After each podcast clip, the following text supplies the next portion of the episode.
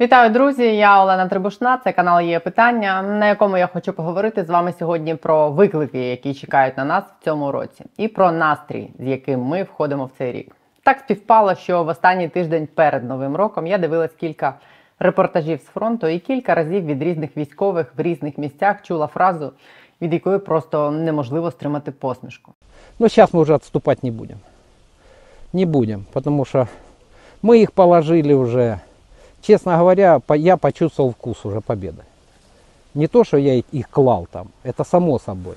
Но уже я почувствовал вкус, что мы победим. И это так очень-очень много ребят.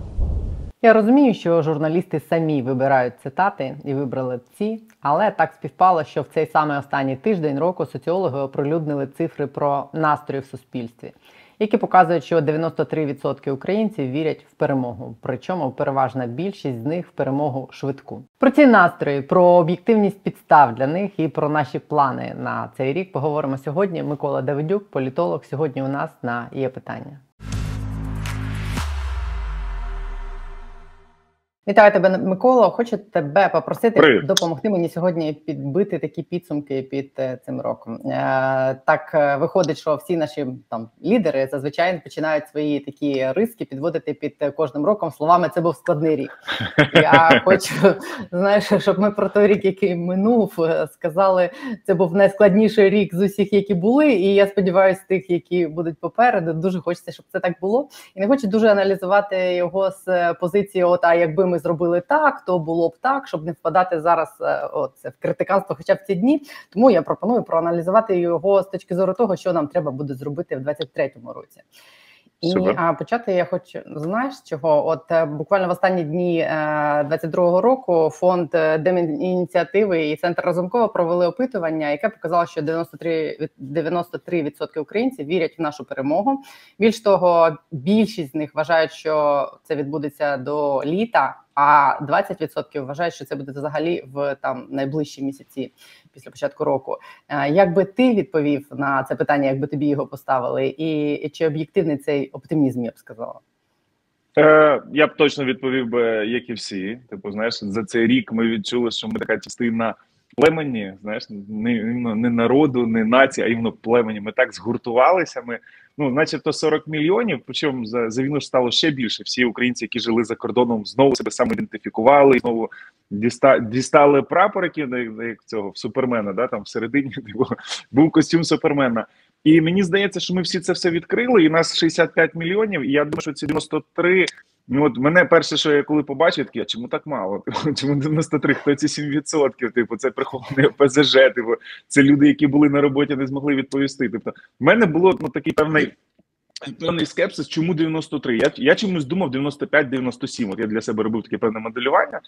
От, але дійсно відповідь правдива, і вона така є. Люди хочуть повного повернення, повної деколонізації, і люди хочуть успішного ривка і старта. Типу, уже без оцих російських кайданів на ногах, без оцього всього російського, а от якраз таки Україною. Причому, як виявилося, самоідентифікація відбулася, коли весь світ бачив, і світ каже: слухайте, та ви найкрутіші. І тут виходить журнал The Economist і каже: країна року Україна, а Spirit of Ukraine е, разом з президентом на обложці е, журналу Time. І ми такі вау, типу, той той патріотизм і той такий лайтовий шовінізм він все одно був присутній. Да?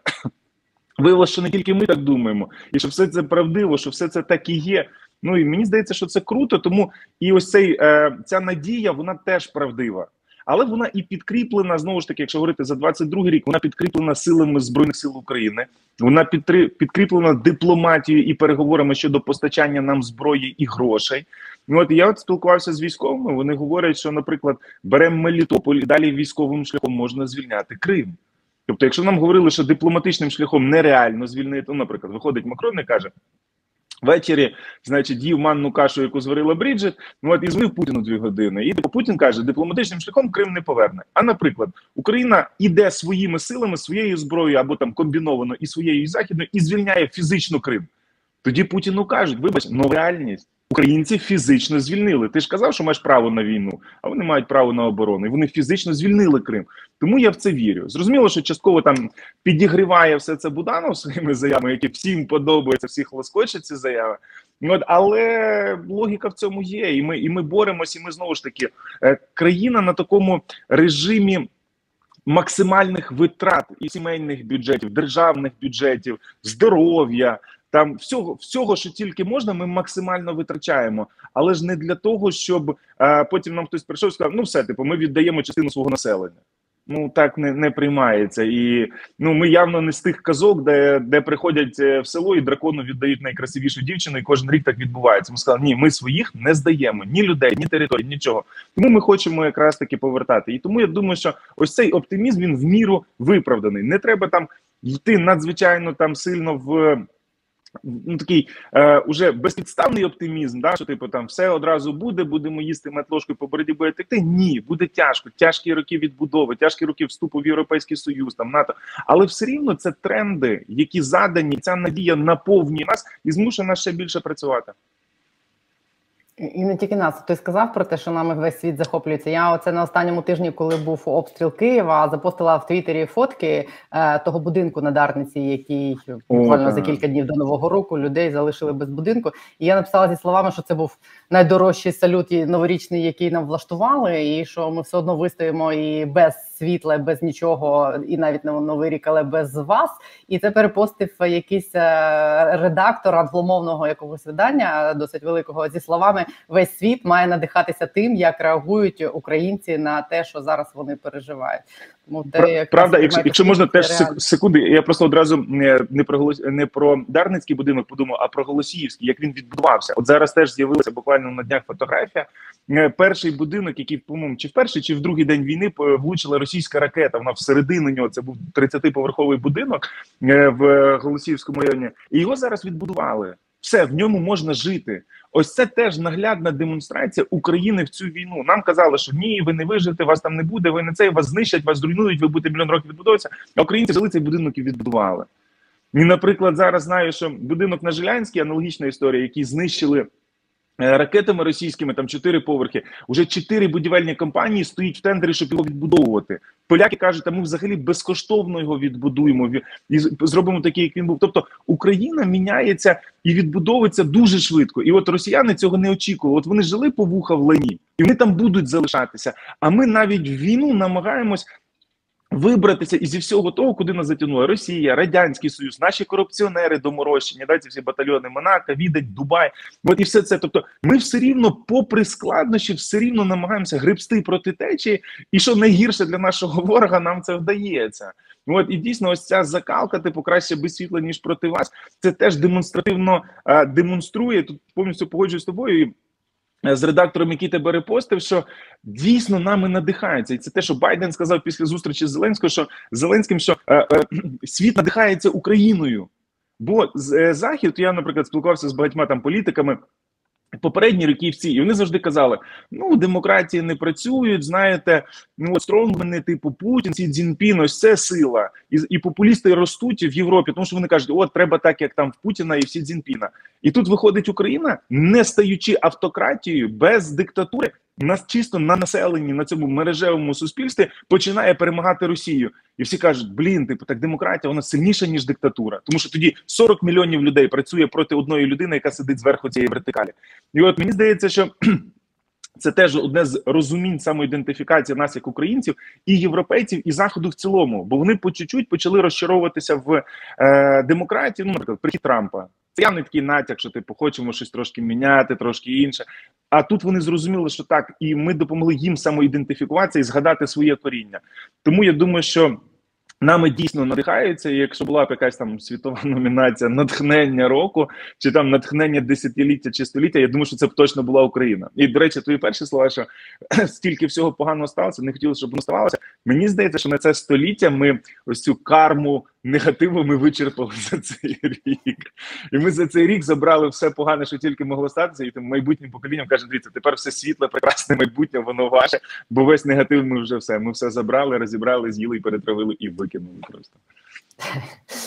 Ще ще, ще не до кінця перетравили, викинули. Ну, ще чуть-чуть залишилось. А може не чуть-чуть, але в будь-якому випадку.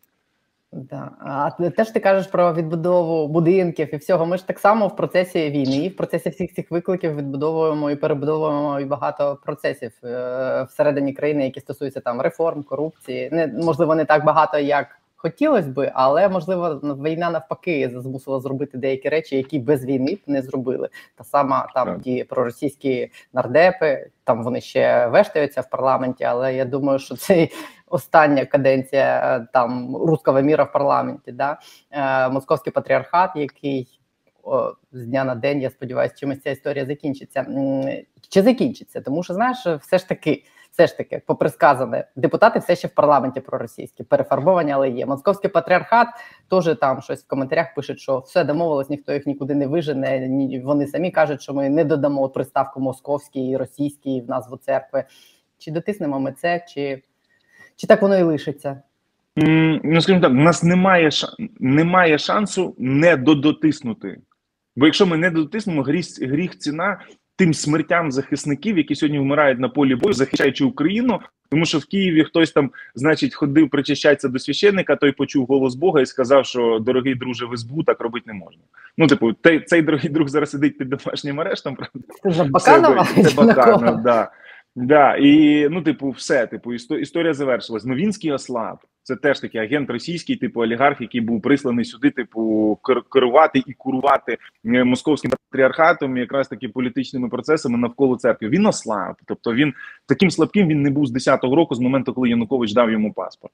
Тому цим треба скористатися. І Росія ослабла. Тобто Росія зараз не має впливу ні на Грецію, ні на Константинополь, ніде ніде інше. Навіть там в Болгарії болгарська церква їх визначає, визнає як токсичний. Там політики, які з ними зустрічаються, засуджуються суспільством. Болгарія казалось була чи не найближчою в цих релігійних питаннях до Росії. Не хочуть. Ну тому я думаю, що.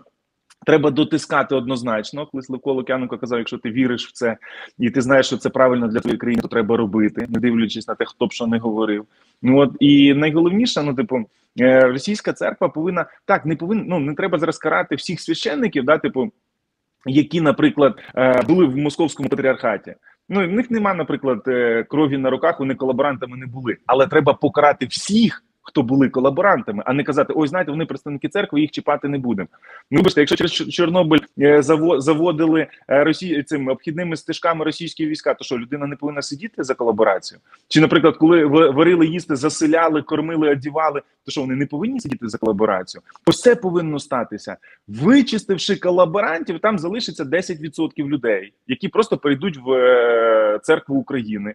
Хочете, вона ну там перейменується, хай переходять в Пецуни, хай переходять я не знаю, київські переход. Ну там мільйон комбінацій. Це вже там до релігієзнавців, але московської церкви, ні московського патріархату, ні російської православної церкви тут не повинно бути.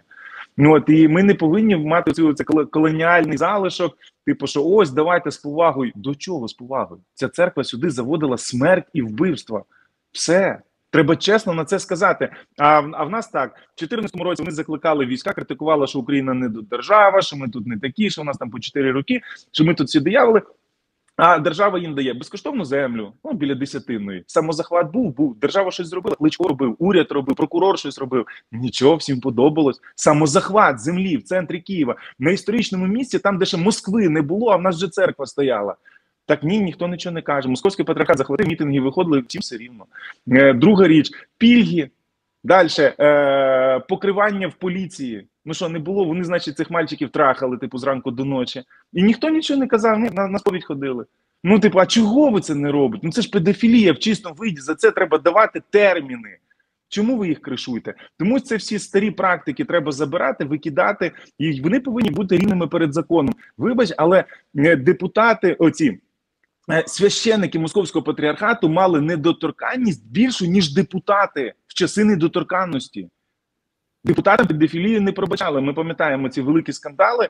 Ну от піднімалося, тут замовчувалося, була порука. Ось цієї поруки не повинно бути. Тоді їх так само прочистити. Хочете, можна на детектор. Ну, типу, ніхто не вірить їхню сповідь, да, московську. Типу, там чесності взагалі немає. Ну, нехай прийдуть детектор, типу, це буде їхня перша реальна сповідь.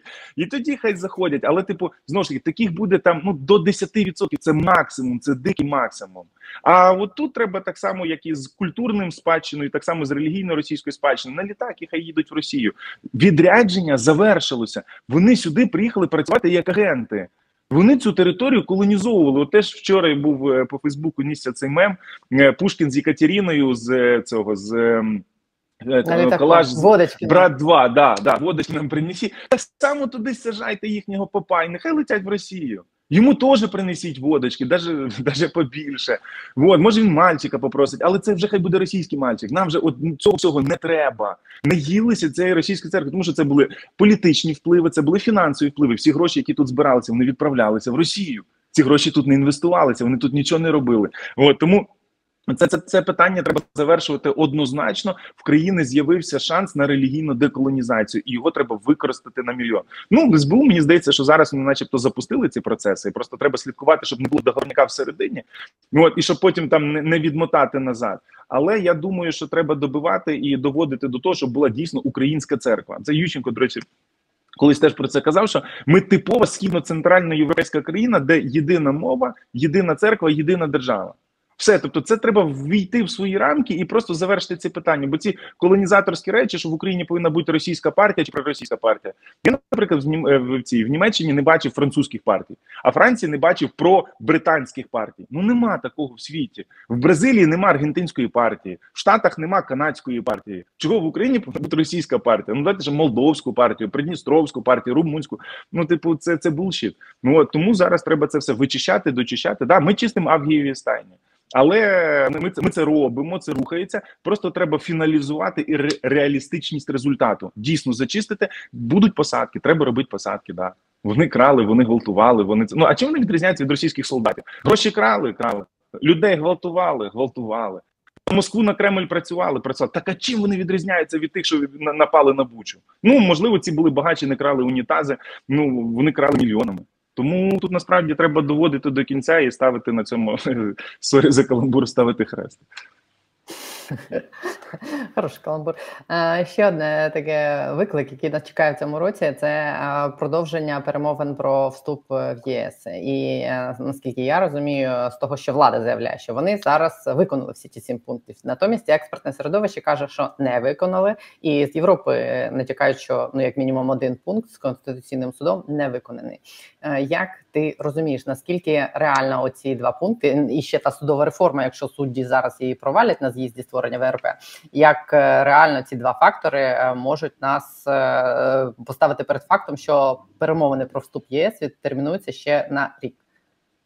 Ну, дивись, я не хочу бути там, ну, типу, якимось там радикальним популістом, але, типу, ну як відноситись до людей, які це провалюють? Ну, наприклад, депутати, типу, в них теж вони ж там там насправді Європа зараз така толерантна і лояльна для нас. Якщо раніше ми так зробили, сказали, б ні один пункт не зроблений. Ми там ну, щось так покрутили носом, кілька паперів переклали зі стола на стіл. Вони кажуть, все виконано реально не допрацювали депутати. Міністр по євроінтеграції, віце-прем'єр, теж не допрацьовує. Ну всі ну, типу, на такому релаксі, типу, всі відпочивають, кудись літають, на морях всі по три рази були. Ну, типу, друзі, sorry, типу, але зараз це історичний шанс зробити те, що якщо що, якщо ми не зробимо, то в наступні 100 років вікна можливостей не буде взагалі.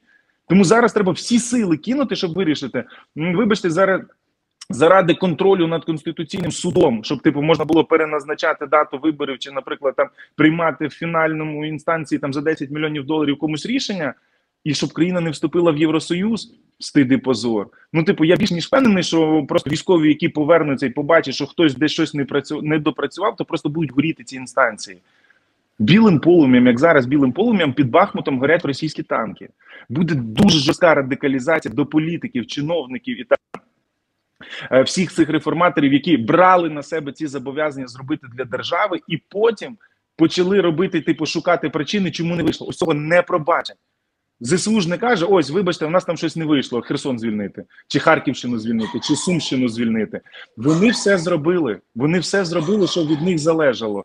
Тому я думаю, що тут якраз таки треба зробити все можливе і з нашої сторони, і політично закрити всі ці речі. Я думаю, що скажімо так, воно буде зріти, буде дедлайн. Ось цей саміт, який, до речі, мав бути в грудні. Дедлайн змістили, але дедлайн, який мав бути в грудні, зараз буде там січень-лютий. І я думаю, що потім тоді просто ця, скажімо так, підросте політична відповідальність уже від депутатів від суддів, Вона переросте до президента. Люди скажуть президенту так ти приймаєш чи не приймаєш. Давайте супершвидке рішення, і вони приймуть супершвидке рішення. Я думаю, що пройде. Ну ми ну, скажімо, нема права зараз це пропустити. Європа максимально лояльна до нас.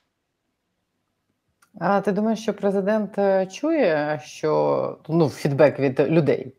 Він він я знаю, що так одну річ, що заміряли 60 соціологій за цей рік в одній компанії, про я не буду говорити. 60 соціологій це більше ніж раз в тиждень. Там міряли все, що хочеш. Ну, типу, е, президентські рейтинги з залужним і без залужного, з такою партією і без такої партії. Там міряли е, першу леді першим списком і не міряли першу леді першим списком партії. Тобто там мільйон всього. Як люди ставляться до звільнення такого міста, як до такого, як люди ставляться до.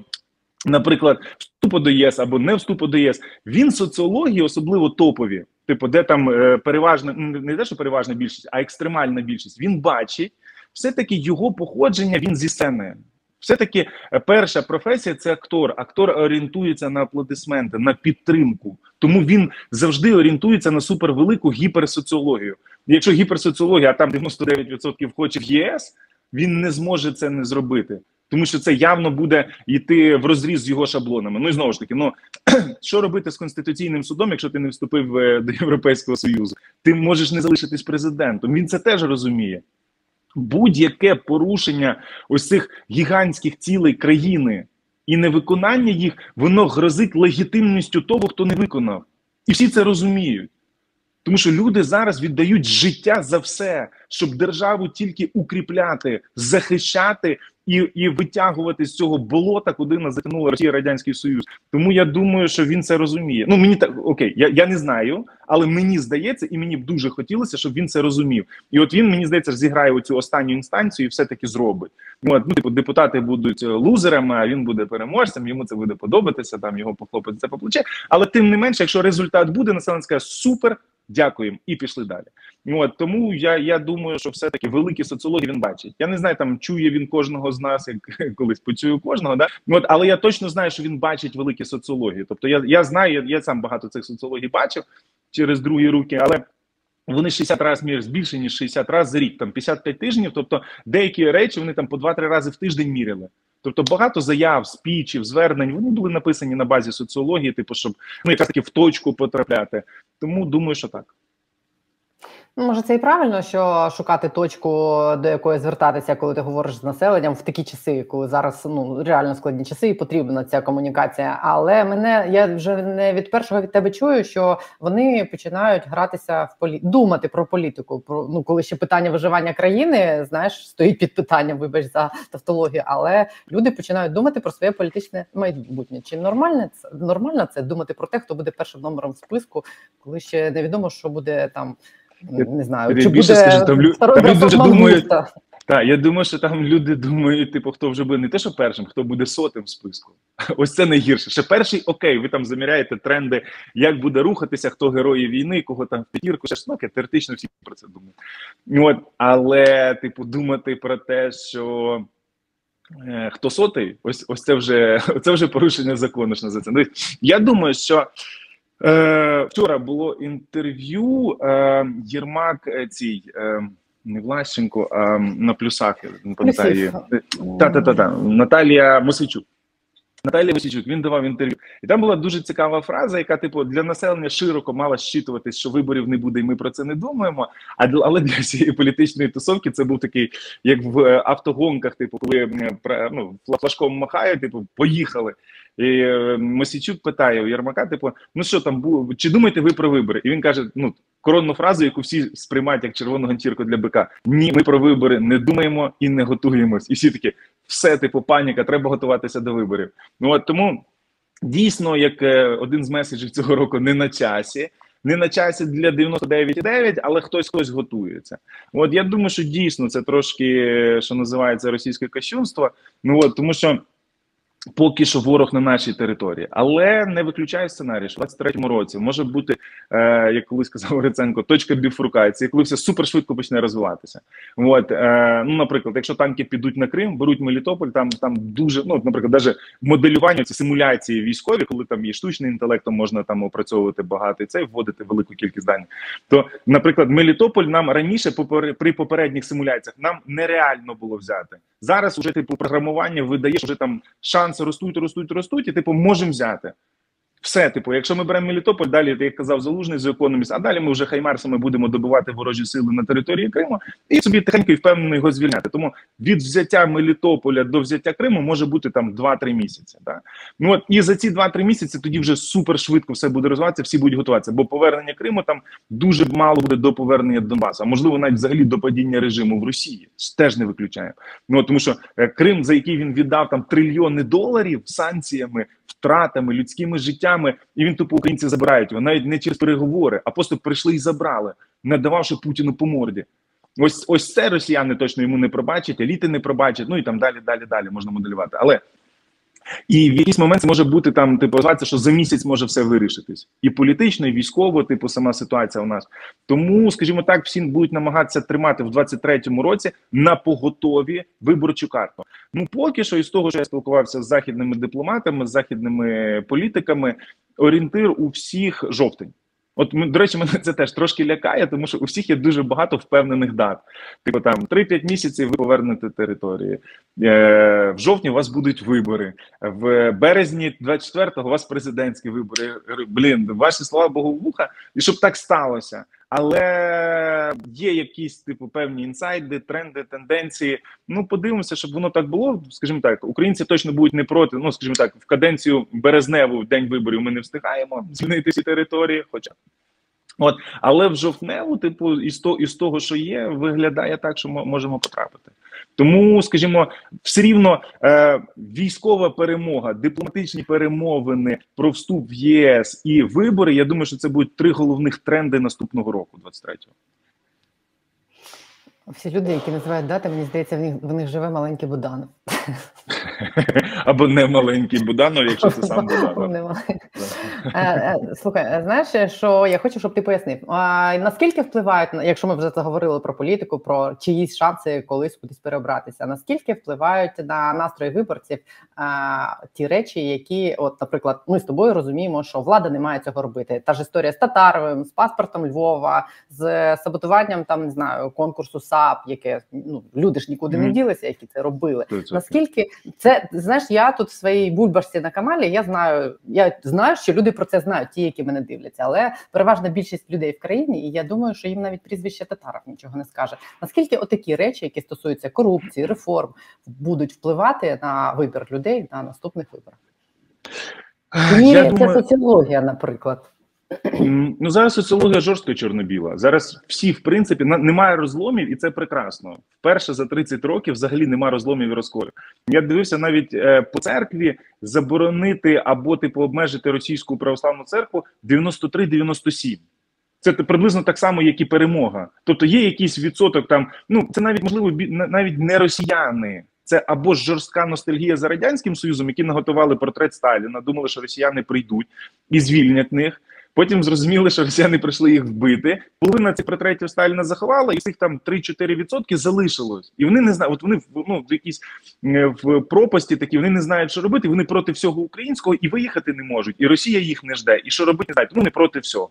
От але це типу така меншість, типу, яку Україна, до речі, законним шляхом поважає. Але, типу, ну соціологічно воно, типу, там це не прохідна партія. Ну от, хоча може бути якийсь прихований електорат, який там на Україну точить ніж, і типу сидить тихенько і жде, коли ми там всі загнемося. Але ми, на щастя, для себе і на зло ним не загинаємося.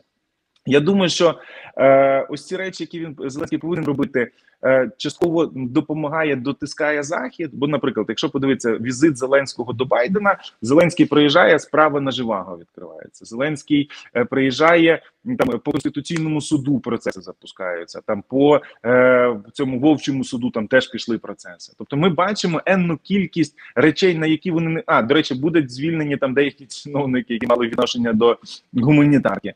От, а можливо, навіть справи на них будуть. От тому, скажімо так, про це теж так обережно говорять, але говорять, що це буде. Ну от і деякі процеси, яких не запускали раніше, вони почали запускати.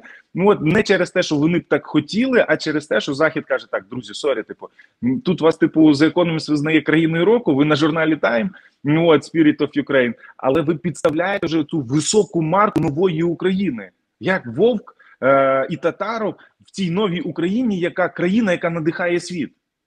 Не не може татаров і вовк надихати світ. Це покидьки. Це політичні покидьки корупціонери, і всі про це кажуть. Весь світ про це говорить.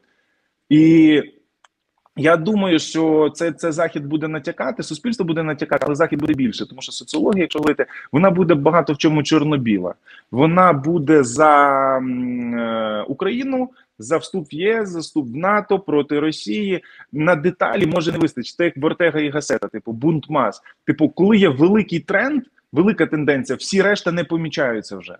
І ось ось ось така річ може бути. І я думаю, що е, тут потрібно цій найактивнішій частині суспільства, там супержурналістам, громадським активістам, от ним треба це піднімати, нав'язувати оце домашнє завдання. Ну от я думаю, європейський союз теж буде його нав'язувати під час вступу нас до європейського союзу. Тому що я вірю в те, що 23-й рік може бути не тільки. Е, перемогою в війні, але й роком вступу в Європейський Союз. Ну тобто, ось цей найгірший рік може змінитися на противагу а, найкращому, і це буде така українська політична військова зебра, коли була чорна полоса, і потім почнеться біла, але дуже швидка біла полоса, і треба буде встигати. І да, і татаров це буде якраз таки та перепона, яка буде заважати війти в вушко голки. Да? Тому що татару Вовк це якраз таки е, спадок минулого. Все ОПЗЖ, яке зараз там в Дубаї е, в е, цьому в ресторані Суворов розпиває найдорожче шампанське, вони теж будуть заважати. Да, треба виносити справи. Ну, типу, якщо є розслідування, якщо є фактаж, якщо папки лежать, депутати там зараз, до речі, на депутатів аналогічна історія. Там під 50 папок на депутатів, там до 10 випустили, це ж теж не все. Деяких депутатів реально, коли вони отримали конверт 20 тисяч доларів, отримали його протягом двох років. Ну в зірвало да. Спочатку ти їсиш проти, а потім ти крім ікри вже нічого не пробуєш. І потім, коли в тебе кажуть, війна вже конвертів не вистачає, навіть не те, що грошей в конверти, конвертів немає, війна в країні. А вони плачуть, кажуть, що все типу, привикли їсти тільки ікру, ну типу, цей білкова дієта. Ну от тому я думаю, що. Насправді, ось цю частину цих персонажів цього баласту треба буде відрізати і викинути в відкрите море. Ну от або віддати росіянам. Типу, завдання виконали все. Типу, далі ми вже без вас. Ми рухаємося вперед. Ну от тому тут треба буде дотискати і своїй владі вказувати, що треба зробити, тому що війна війною, але домашнє це завдання ніхто не відміняв, і нам самим треба покращитися. І далі тоді нам буде легко розвиватися швидко. Ще одне питання, я тебе хочу попросити прокоментувати. Ти сказав цю фразу, яку часто пишуть у мене в коментарях: хлопці повернуться з війни, і буде всім, типу, покажуть всім кузьки на що вони тут роблять, поки ми там життя витрачали. А, Наскільки, по-перше, це правильно ще хлопцям із цим боротися, знаєш, після того як вони росіянам там будуть наваляти, ще й прийти сюди боротися. А по-друге, чи як ти оцінюєш е, перспективу того, що хлопці повернуться і створять партію хлопців? Військових? Ну, я думаю, хтось же її має очолити. І, Не. Так, не тут головне, да, не вносити розкол між між е, головнокомандуючим і верховним головнокомандуючим. Та я думаю, що тут теж буде велике світоглядне питання. От якщо зараз дивитися, ну, наприклад, там сотнями років на, на Україну, е, конфлікт очевидний. От я його завжди бачив, гетьман завжди не дожив з отаманом. Атаман завжди був дерзкий, красивий, нападав е, там на Туреччину, грабував в нього було багато грошей. Він був такий завжди альфач. А гетьман він казав: ну, типу, що ж є дипломатія, треба, щоб писарі щось там написали. Поїдемо з тими, поговоримо все складніше ніж насправді. От, а в даному випадку, типу, і, і гетьман. Свою роботу робить атаман, начебто дипломатичну місію нормальна. Це історично. Насправді наша конституція вона ж скопійована з польської, а поляки копіювали французів. В війну ми ввійшли в своє коріння. Андрій Леві про це, до речі, багато говорив, коли в Київ приїжджав. Що ми вернулися в своє коріння. І ось цей конфлікт він теж історичний. 500 років назад точно так же було. Хмельницький теж ненавидів Богуна. Там атаман, там цього сірка не любили, там, типу, атамани, які в Чигирині сиділи. Завжди так було. Але чим більш успішний атаман, тим більше злий гетьман на нього. І от постійно йде це. Але, типу, ми все рівно робимо висновки. Ось ці попередні війни, ми все рівно робимо висновки. Ми, наприклад, багато висновків політичних зробили те, що, наприклад, іде політичне затища. Це ж висновки 918 року, коли Центральна Рада пересварилася, потім тікали, хто куди знав, кого вбивали, кого це. Але це висновки зроблені. Так само висновки там отамана проти гетьмана теж треба зробити. Насправді, ми зараз в міру свідомі, в міру поінформовані, от і в міру що називається начитані і як суспільство, і як політиком, щоб робити висновки помилок майбутнього. І так само там і Київську Русь треба проаналізувати. І про ми там ми це робимо дуже часто швидко і підсвідомо. Це теж правда, але це ознака нації глибокої тисячолітньої нації. Це це прекрасно. Тобто, ми дійсно вернулися в своє коріння, зшила, зшилася вся ця глибина, але типу. Е, питання до військових теж буде е, інституційність військових зберігається в військових рамках. Ну, наприклад, в Штатах немає військових, які створили партію військових на вибори, чи в Британії. Але в Штатах військові завжди представлені, захищені, і ним ніхто політичні впливи не нав'язує. І це теж розуміння, типу, як вони захочуть чи стати інституцією. Бо, наприклад, якщо говорити про інституції, то найсильніша інституція в країні це ЗСУ. Нема зараз жодної ні Верховна Рада, навіть е, е, надіюся, офіс президента не почує це слова. Навіть о, е, е, інституція президента не така сильна, як інституція ЗСУ. ЗСУ зараз найсильніша інституція. Вона свята. Навіть церква не така свята, як і святий ЗСУ. Люди на них моляться. Е, не, Найнесвятіша інституція це суди. Суди, типу, найнесвятіша. От, але це призводить до чого, що ним тоді треба визначитися ось цим капіталом, з цим базисом. Що ми робимо? Ми інвестуємо, щоб і надалі в майбутньому залишатися. І тоді буде як в 2014 році. Військові підуть в інші партії. Ну будуть іти партії, і в них там буде квота, умовно там. Кожен другий буде військовий. Або вони створюють свою партію, ідуть на каденцію. А далі будуть дивитися, вийшло чи не вийшло. Хочемо партію військових, чи не хочемо партію військових, бо люди можуть за три роки сказати, все, ми, ми вже військових не хочемо. Вони вступили в Євросоюз, вступили в НАТО, у них безпека, все добре. І вони кажуть, ну знаєте, вже не треба. Чи може це бути? Змоделювати можна? Можна, може бути дуже легко. Тому тут питання ще буде до військових: як скористатися ось цим супервеликим і цінним суспільним капіталом довіри. Інвестувати в інституцію ЗСУ і просто зробити так, щоб завжди були супербюджети, щоб військовий був одягнутий як в НАТО, щоб військовий був, значить, захищений соціально. Бо теж питання: якщо прийде партія, а вона зробить цим військовим квартири, Питання вона ж буде протистояти. Тоді, значить, це буде. Вони зайдуть всі в раду, і вони будуть протистояти, хто буде президентом. Тому скажімо, питання складніші, тому що я ну мені теж подобається, наприклад, як офіс президента переживає типу супервеликим рейтингом залужного.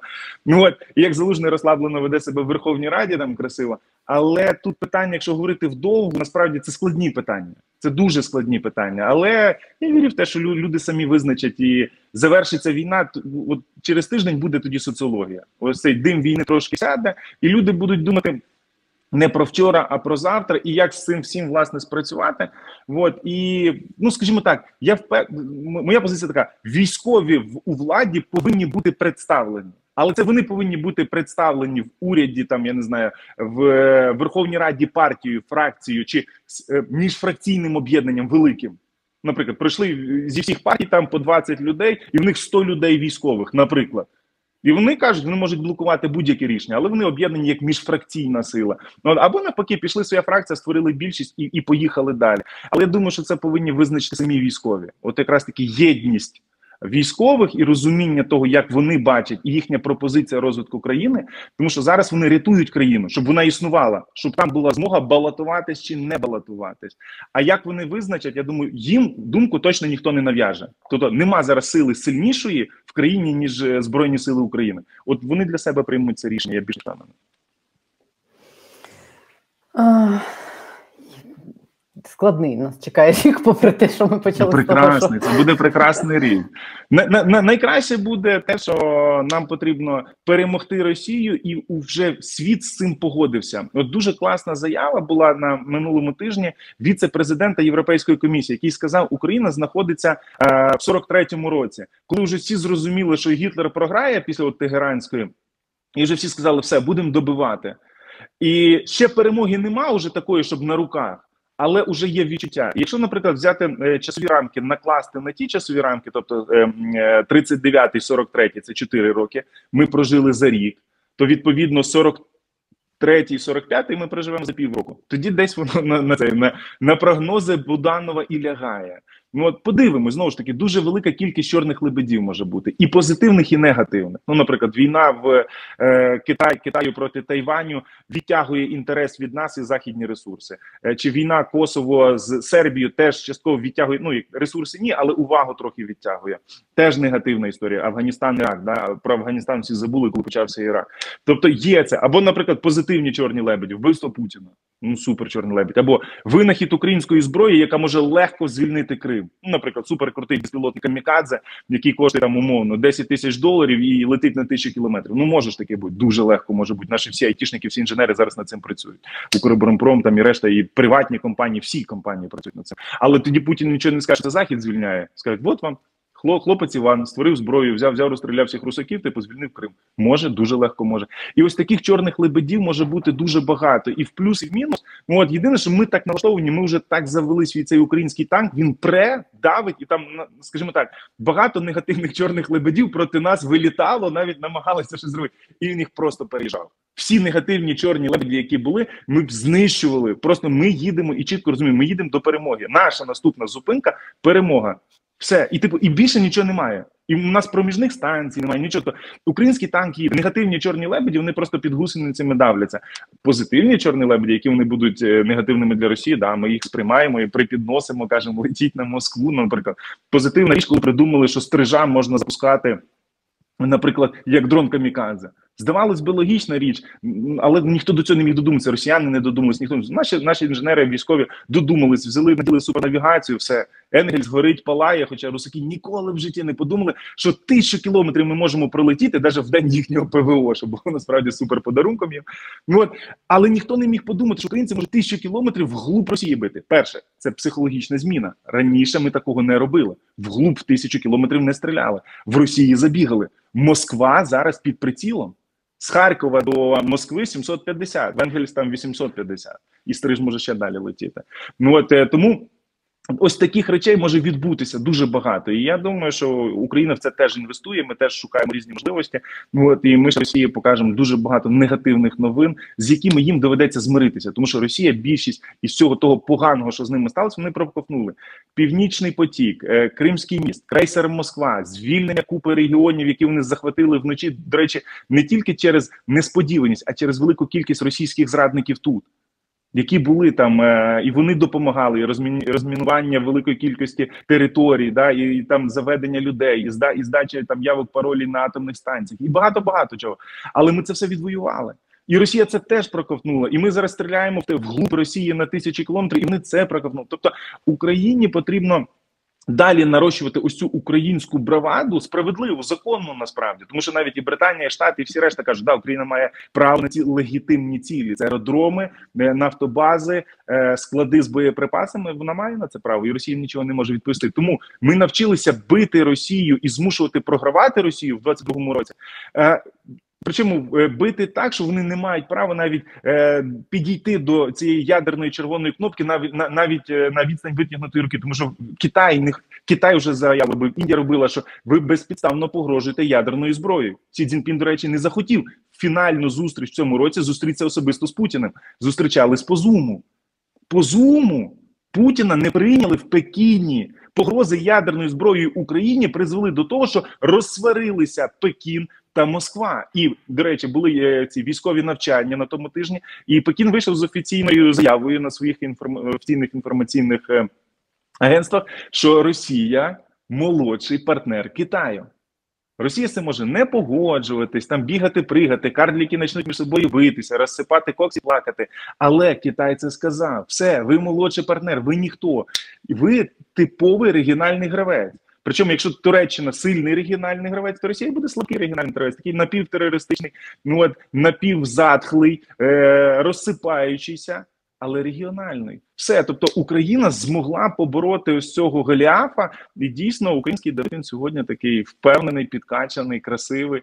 Так стікає кров'ю багато де. Але, типу, ось цей ось цей останній ривок фінальної перемоги, да, цитуючи цього е, віце-президента Єврокомісії, що да, треба Гітлера добивати.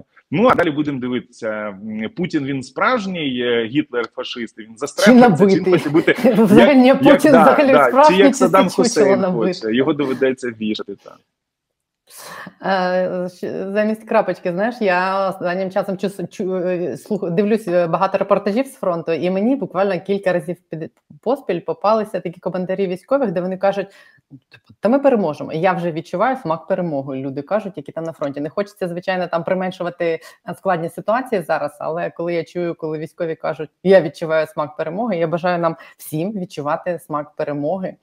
І, Це і бути серед тих 93%, які в неї вірять, і при тому в те, що вона буде швидко. І дякую тобі за пояснення. І всім раджу підписуватись на твій YouTube канал. Поставлю, як завжди, посилання в описі на нього. Дякую тобі. Дякую. Дякую і до зустрічі. І точно вірю, що 23-й рік це буде рік України. І всі ці журнали нагороди вони не були останніми чи крайніми, вони були першими. А далі далі буде тільки вперед. І дуже б хотілося, щоб наші перемоги були не тільки військовими, щоб це дійсно ще був рік, якраз такий вступу в Європейський Союз, якраз таке зближення з НАТО. Якраз таки і рік економічного росту, тому що дійсно ми збідніли дуже сильно. Ми дійсно дуже витратилися за цей рік, і напевно ми за 30 років стільки не тратили за такий короткий період, як в цей, і все, що зароблялося, люди віддавали. Тому дуже хотілося, щоб і гроші пішли, щоб і якраз такі і інвестиції у медицину пішли, тому що в нас зараз дуже буде дуже великий запит на якісну медицину, на ці. Суперсучасні е, речі для наших е, військових, для наших е, захисників, і дуже хотілося, щоб дійсно це був рік навколо України як держави і України як людини, українця, який якраз таки і зробив ось це велетенське чудо, яким сьогодні надихається весь світ, яким сьогодні захоплюється весь світ. Ну і найголовніше, мені б дуже хотілося, щоб в 23-му році ми зберегли цю нашу круту єдність. Оце найкрутіше, найсильніше. Я тепер розумію, чому росіяни завжди роз'єднували. От коли ми роз'єднані, в нас нічого не виходить. Ми сваримося, плюємося, брежимо. А от коли ми єдині, ми рвемо весь світ. Ми показуємо, що ми можемо вигравати ворога в 20 разів більшого і сварити його з його стратегічними друзями, які кажуть, що все, ви неадеквати росіяни, те, що сказав От мені хотілося, щоб ми зберегли оцю єдність. От в цій єдності дійсно наша сила, наша мужність, і от в цій єдності і живе наша прекрасна Україна. Пропоную вважати це тостом. Cheers. Дякую. дуже дякую тобі. тобі року. Да, щасливо. До зустрічі.